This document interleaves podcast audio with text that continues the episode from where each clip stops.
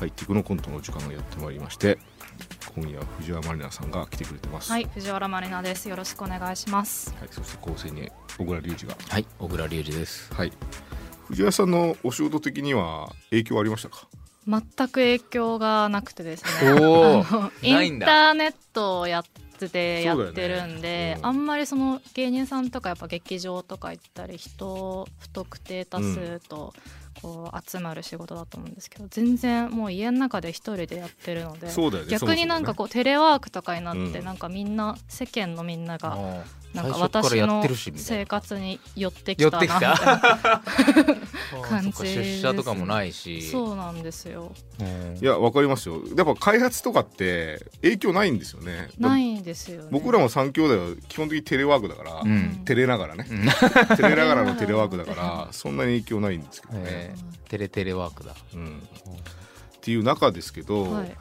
どうしようかな。あの本公演がねなんか劇場でやろうと思ってたんですけど、はい。それはちょっとまだ今のところ分かんなくて、うん。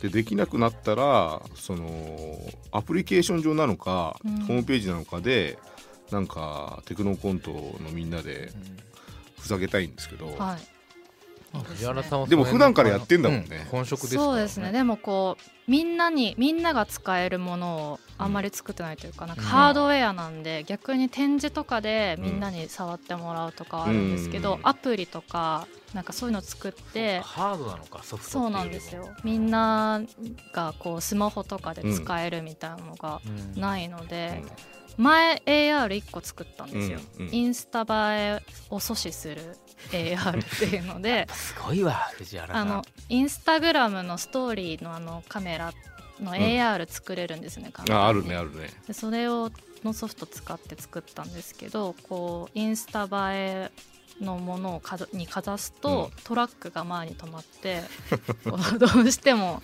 なんかあるじゃないですか。よくこうなんか撮ろうとしたらトラックがこう前に止まっちゃったみたいな体験。をあれをこう AR で表現したものを作ったんですけど。それって何かを認識してるの？いやもうなんか自動的に。自動的に。止まっちゃうんだはい。いいですね。なんか映ったらトラックが出ちゃう。そうなんです。あと今最近作ってるのもなこれはハードで作ろうと思ってるんですけどあのネタバレうん。スキャナーっていうのを作ろうと思ってうん。て、あの本のバーコードをバーコードリーダーで読み取ったらあのモニターにその本のネタバレをされたシチュエーションがこう誰かのネタバレをされてしまったシチュエーションがコントみたいな映像でこう流れてもうやってんじゃん一人で。どんどんやってんそれなはなんかハードで作ろうと思ってたんですけど、でもなんかこれを機会になんか人のなスマホで、うん。スマホでバーコード読み取れるじゃないですか、うん。テクノロジー的に、うん。なんかそれでこうみんなのネタバレ体験を募集して映像とかはなんかうまく作るかそれかなんかテキストでももはやいいかもしれないんですけどスマホで読むんだったら。うん。なんか誰かのネタバレ体験をこうなんかの本のバーコードとかかざしたらうん。読めるみたいなのとかもこうなんかひっそり面白いかなみたいな。ありますね。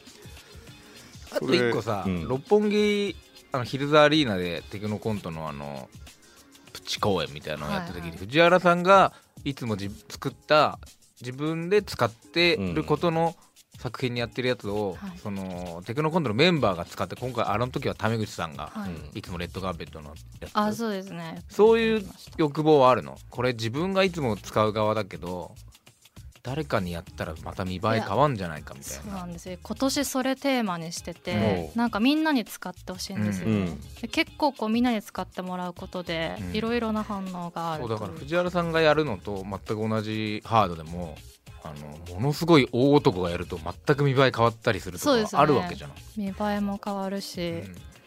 そうなんですよ。そういうのやろうとしてて、歩くたびにおっぱいが大きくなる靴って作ったんですけど、まあ、私が普通になんかおっぱい小さいのがコンプレックスで作ったっていう理由なんですけど男の人がなんかふざけてや,、うん。やってもらったんですよ、うん。なんかつけてみてくださいよって。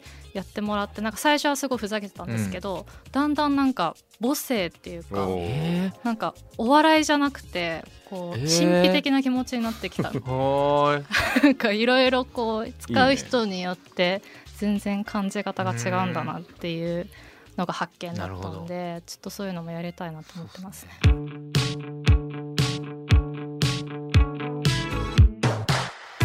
僕としては藤原さんだけでできることに乗っかるパターンをちょっとやってみたけど、はい、なんかをね一緒に作ってみてもいいんだけどな、作りたいですね。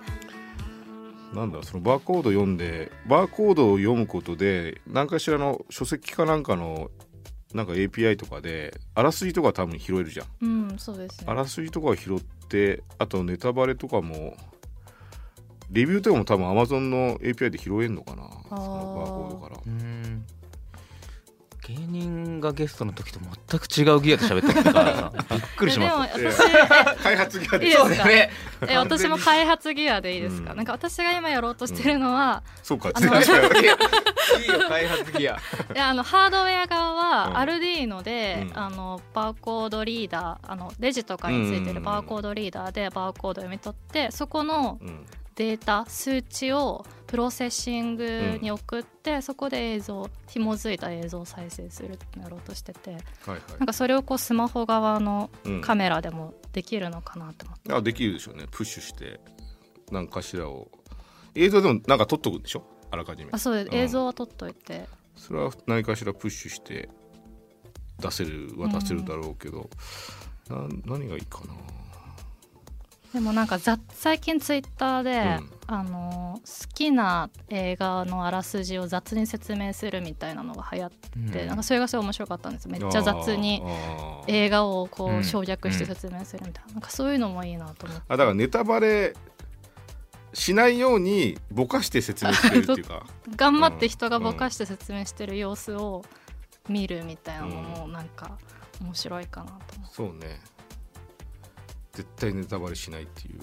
俺なんか香港映画かなんかで「ファイナルビクトリー」っていう映画があって、で漢字のタイトルも「最後勝利」って書いてあるの。絶対勝つわと思いながら 見てたんだけどやっぱ勝ったんだけど。あー勝ったんですね。そういうのでさえ分かんなくなるっていうか ネタバレしなくなる。そうですね。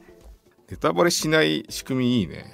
でもなんかそのこのみんながこうあんまり外に出れないみたいな状況でうん。楽しめるとしたら、うん。こっちがコンテンツを提供するだけじゃなくて、うん。みんなもこう投稿とかできたら楽しいじゃないですか。うんうんなんかまあテキストとか映像っていうよりかはテキストとかでなんかみんなが投稿してそれも紐付けるみたいなうんうん。仕組みにしたらなんかコミュニケーションが生まれるのかなってうん。思いますね。アマゾンレビューのうん。ネタバレの部分だけ。あ黒塗りいいね。黒塗りして、はいはいはいはい。で。それだけでも面白いね。だかざしたあら。あそうですね。かざす。そのあらすじに順当するものは全部黒塗りされちゃうっていう。あワードだけなんかうん登録しといて、画像認識でそのワードをなんか認識したら、そこが全部黒塗りに、それすぐ作れるな。あーめっちゃいいじゃないですうんか。あそれすごい楽しそうですね。なんかでも1個の作品23個の作品に絞って。そうね。そなんのねかカメラを止うんめるのとかめっちゃこうネタバレダメです。か、そうね。ああいうので。いいね。星を可視化とかもできるんですか？五つ星本。あそれはもうすぐできる。なんだけど星もりもりだとこう薄っぺらい本なのにとかはあるかもしれないけど。できるできるでもうちょっと踏みかくとそう星とかに左右されない価値みたいなのがもう一個出たりすれば面白いんですけどね。確かに。その。いや黒塗り面白いよ。黒塗りの方向でそそういう価値観も内包したいけど、うんうんうん。それいけそうですね。楽しそうですね。ちょっとその仕組み一回作ってもうワンタンするかもしれないけど。あー楽しそ 良さそう。ぜひ。はいありがとう。よろしくお願いしじゃあますやってみます。はい。はい